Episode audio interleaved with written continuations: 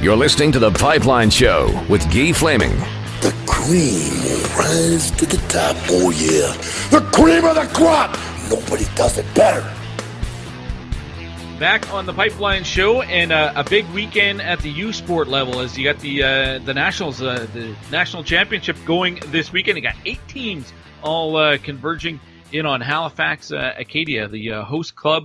but the number one ranked team coming in this weekend is the University of New Brunswick. UNB always a tough team, and one of the players from UNB is joining me now. Mark Rassell, formerly of the Medicine Hat Tigers. Mark, welcome to the Pipeline Show. How are you? Doing good. Hey, thanks for having me. A pleasure to get a chance to speak with you. And just for the listeners' benefit, uh, as you and I are speaking, it's uh, Tuesday and hectic travel day for uh, for you and the club to to get uh, to Halifax. And you were telling me it's about a four four hour drive normally um, from Fredericton uh, to get to.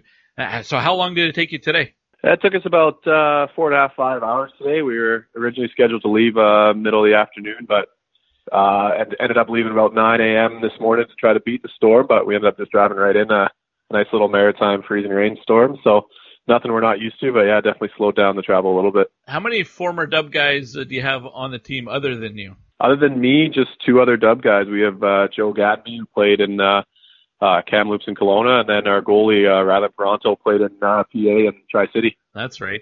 Uh, and so when everybody else is complaining about the long bus drive, uh, do you guys kind of chuckle and uh, educate them a little bit on what the WHL was like? Yeah, def- definitely one of the best parts about coming out here is uh, our longest trip being about four hours. Um, yeah, the guys will complain about their their bus ride and not being comfy, and then I'm just reminded the days going to Brandon in the middle of uh, middle of a February storm, and I just kind of laugh about that. All right. Well, the big uh, the big event gets going on uh, Thursday this week, but uh, you guys play on a Friday, so that's actually when the show will come out. So this will kind of be a perfect timing for that. Uh, you're taking on UBC, so a lot of former WHL guys on the other side of the rink uh, that you get to play against. But uh, when you have an event like this and it's a team that you don't play, how do you kind of get prepared for a, game like that, or is it all about just focusing on what your team does? It's definitely a little bit of both. I think for us to be successful, we have to focus on on what we do best. But at the same time, I mean, I was in our coach's office the other day, and he was asking me about former players. Uh, Joe Gatenby and I were in their office, sorry, and we were kind of going through their lineup and trying to remember everything about all the the former Western League guys we used to play against, just to try to get you know a little uh, a little advantage, just to know what's coming at us. But you know, a little bit of video on the other team, but mostly just focus on what we do best. And I think that's kind of the way to approach events like this. Now they changed the format uh, for the uh, the national championship. Uh, what about four or five years ago, I guess? And instead of having, I think it used to be six teams, and it kind of went by seeding. Now you've got eight, and it's a bracket, and it's a single knockout bracket. You like that change? Yeah, the change. I'm obviously I wasn't around for for the old format, but you know yeah. last year it seemed to work out you know well for for UNB, so I'm not going to complain about the format right now. yeah, no kidding. All right, well, tell me about your team and. uh sort of, I mean, you are the number one ranked team coming into this event, so uh, everybody, uh, every other club is gunning for you guys. Uh, well, what makes you guys uh, that strong? What's what's the strengths of your team? I think it's just our depth. I mean, if you if you go up and down our roster, you can't really figure out like who our first or who our fourth line is. Uh, you look at the junior careers of the guys that come to UNB, and they're all, you know, pretty successful guys on the verge of you know pro contracts that decide to you know, utilize the WHL scholarship or the O or the Q scholarships that they have and, and then end up going to school. And, you know, it's a bunch of good players that, you know, they're, most of us probably try to go pro after the career. So it's guys that want to keep, keep living the dream while getting an education with it. So, you know, we have a lot of great forwards, you know, heavy forward depth and our speed is, is what really kills teams. And it just kind of, uh, we just keep coming and coming and coming and eventually we'll wear teams down and you can't uh, have success at, at a, in, a, in the playoffs without strong net minding, and you're getting that as well. Um, so you've got the strengths in it at all positions. When at what point in your career, and I guess it would be when did uh, the U Sports start coming into focus for you, and how eventually did you end up in New Brunswick? Uh, I actually, when I was 15, I was thinking about U Sports just because uh, I wasn't a highly sought after prospect. So hmm. when signing a WHL contract, I thought to myself, well, look at this. I play a couple years in the Western League, and I get to play. You know, I'm guaranteed to get a scholarship and get to play uh, more hockey after. So that was that was everything for me, getting the free education. But then, uh, yeah, your 20 year old years usually when they start talking to you, and UNB, I think they first called me and in uh, January, February, I remember I was talking to Dylan Taylor, one of our uh, one of our executives, and he called me while we were waiting for the ferry to go to Victoria. So we had about an hour wait, and I was sitting outside in the rain because the guys were razzing me. So I was sitting in the rain talking to Dylan Taylor about UNB, and and obviously uh, conversations talked in, into the summer. I uh, talked to a lot of different schools, a lot of maritime schools, and you know schools all across the country. And ultimately, I settled on UNB just because of the winning history that that comes with this school, and you know, and where it is located in the Maritimes. I wanted to see a different part of the different part of Canada, different culture over here, and and I wanted to I wanted an opportunity to win, and just basically, you know, try something new with uh, with the unique opportunity that I had in front of me. That's amazing. There's so many things that you touched on there. A 15 year old thinking about university hockey at this, you know, before you even get to start your WHL career. That I I have to think that's extremely rare. Uh, I think most guys are still envisioning the NHL at that point. Um, and then you you decide to go across the country. I had uh, Keanu Yamamoto on the show. Uh, I guess about a month ago, and he said pretty much the same thing that he wanted to use the U Sport opportunity to see another part of the world, and uh, that's why he's at, at McGill right now. Uh, and then why New Brunswick for you was the right fit when you had probably a lot of teammates who were sticking around and, and playing Canada West and and um, choosing not to go with some buddies like that. That's that's all really interesting uh, for me.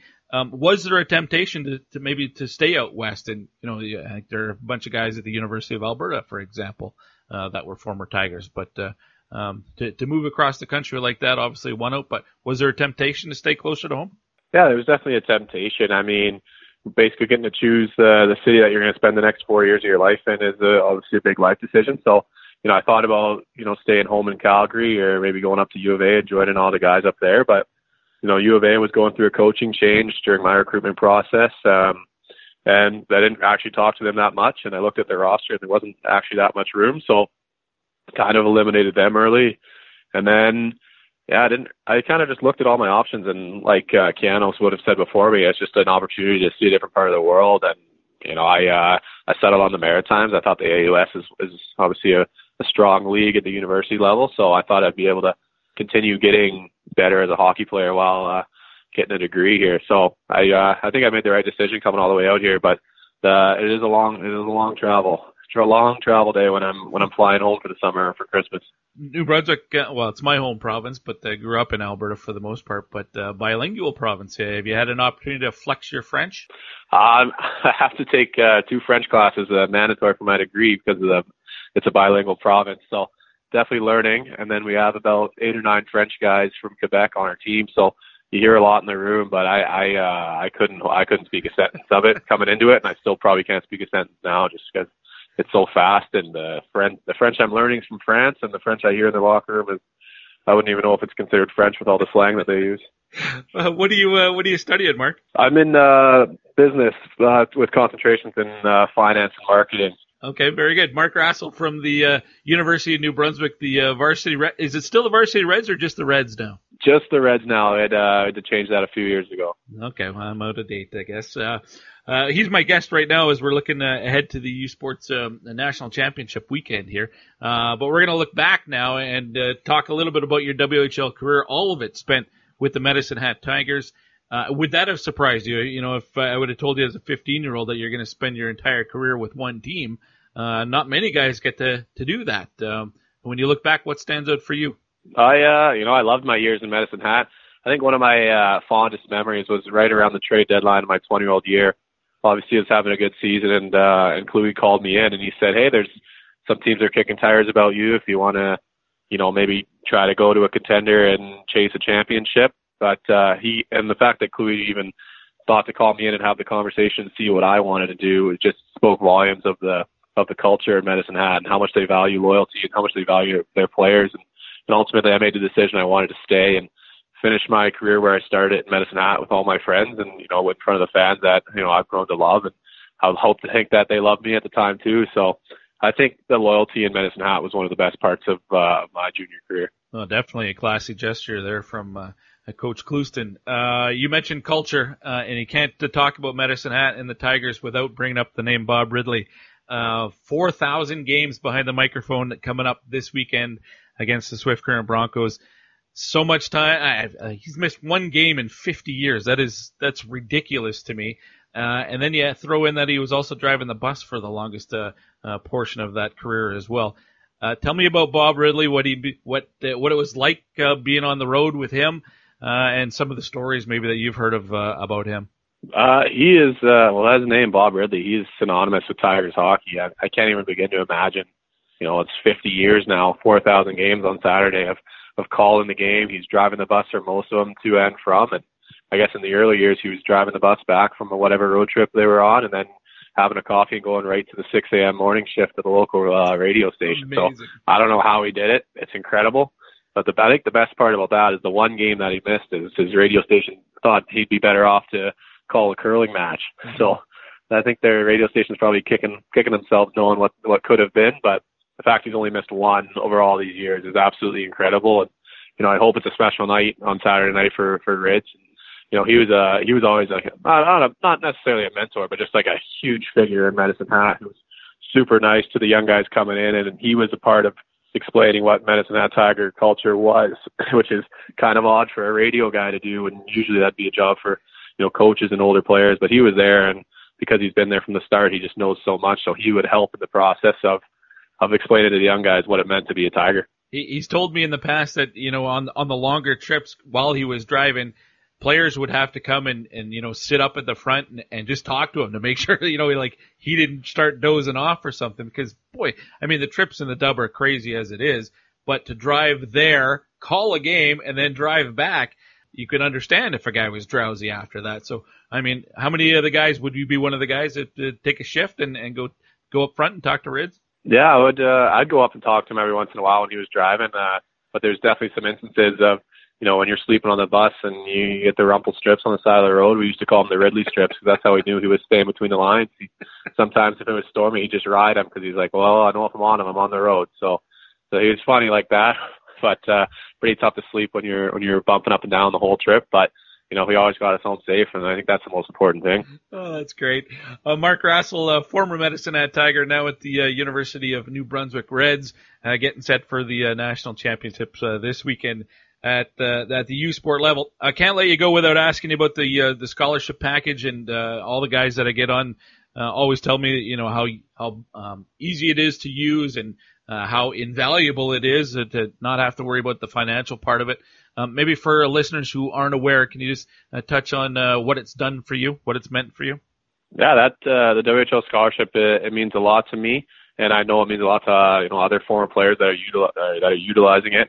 You know, uh, going to school, you know, having your you know not only your tuition but your books and all your uh, other fees that come with university paid for is it's just a giant stress relief when you when you know uh, you don't really got to worry about where the money's coming from to to get your education. You know, especially for families that you know come from poorer backgrounds where if you have an opportunity to sign in the Western League, you know that a huge uh, huge chunk of money is going to go to the to the school that you know your your son can play at after his career. It's you know it's an unbelievable uh, it's an unbelievable uh, program that the WHL has set up, and I know myself and other former players are very thankful for it. And you know when we utilize it to get our degrees and we're we're graduating without any student loans or any debt, it's it's just putting us one step forward ahead in life. Is it easy to use? Like, uh, is there is it a complicated process? Um, yeah, the only thing you have to do is uh, is just send an email every now every now and then. So it's a very easy to use process. The schools, uh, the school accountants all know what they're doing. Uh, everyone at the WHL head office knows what they're doing when they're sending the money, and uh, you fill out a couple forms every year, but that's that's about it. So incredibly easy to use, very simple. And if you do have any questions, there's there's a hotline you can call straight to the WHL office, and they answer them. And obviously very friendly, uh, and they answer all your questions if you need them. And I think some casual fans or maybe NHL fans would look at U Sport and think, well, that's the place where failed CHL guys end up to to play down their career. Uh, I haven't watched a, a lot of it myself. I, I know the the quality level of U Sport hockey; it's unbelievable. Do you look at it as no? This is a continuation that I can further my development here and and turn uh, have the option to turn pro. You know, from where you are right now in two or three years. Yeah, definitely, it's an undervalued league for sure with the with the skill. I know a lot of guys, you know, from junior come in and think they're going to be hot shots because oh they were so close to going pro and you know they're going to school just you know to tear up the league, but that doesn't usually end up happening because everyone in the U Sports is you know there are a lot of major a lot of former major junior players that are that are playing in the league. So the way I looked at it is I could uh, sign a minor league contract and play year to year, or I could sign uh, you know a four year thing with with UNB, get a degree, and then go play pro after. And and you're really playing guilt free hockey where if you don't like hockey anymore, you have the degree to fall back on. But if you, you continue to love hockey, you can play for as long as you want. Whereas, you know, guys going the other route, signing the minor league deals right out of junior, uh, eventually after a while, they're going to be too old to want to go back to school. Mm-hmm. And they're kind of forced into, you know, signing the one year deals year after year and they don't really know what to do after. So I think the, the education program the WHL has is, is smart for guys where it provides a smooth transition out of the game when, when they choose to retire. Well said, uh, Mark Rassell uh, of the UNB Reds uh, getting set to take on UBC on uh, on Friday. Uh, anybody across the way uh, with the Thunderbirds you're looking forward to button heads with? definitely Kyle Becker. He was a 20 year old when I was a rookie at Medicine Hat, so haven't haven't seen him in a while, but it'd be fun to step on the ice against him again. Excellent, Mark. I really appreciate your time. best of luck this weekend. Thank you very much. Mark Rassell, formerly of the Medicine Hat Tigers, now with the University of New Brunswick Reds. And unfortunately, uh, like everything else, uh, the University Cup has been canceled or postponed at the very least. Uh, but I believe they've actually canceled it. it. It was wrapping up this weekend. I actually thought they might play uh, without fans in the building and just get through the weekend, and then then it's done. You don't have to worry about it anyway. But uh, all university sports championships, uh, whatever sport it is, everything was canceled in the last uh, day or so. So Rassell was a very, very good uh, WHL player. Uh, had 80 points in his final season in the league. Was captain of the Tigers, and uh, really, uh, I enjoyed his uh, look back at his WHL days, and of course, using his WHL scholarship and why I was at. He's the first player I've ever talked to that said he was thinking of U Sports as a 15 year old. Never heard that before. so kudos to him, and maybe that's just a, an indication of how much uh, players nowadays are thinking ahead and how uh, how well the WHL and the CHL has done in promoting their scholarship package, making it so that players uh, have that uh, plan for after their major junior career is done. All right, next up on the show, we were going to preview the ECAC conference playoffs uh, in the NCAA, of course, uh, scrapped as well. but my guest is Nate Owen from USCHO kind of go through uh, some of the teams and how they were playing and uh, notable players on those teams. You can hear that conversation, uh, also a Tuesday conversation. You can hear that next here on the Pipeline Show. McLaughlin top the right circle, goal line right, pass through the middle, and a glove save by Colton Point and a beauty. Man, oh man, what a save by Colton. Hi, it's Colton Point from the Colgate Raiders, and you're listening to The Pipeline Show. Passion, talent, development. NCAA hockey offers all that, and its players graduate at a 90% rate. Nick Bjugstad. Backhand score! Wow, what a goal! David Backes. And Zach Parise were stars on campus before the NHL stage. Whether you are a fan or a player, nothing compares to college hockey. Visit collegehockeyinc.com and follow at college hockey. Champions of the college hockey world!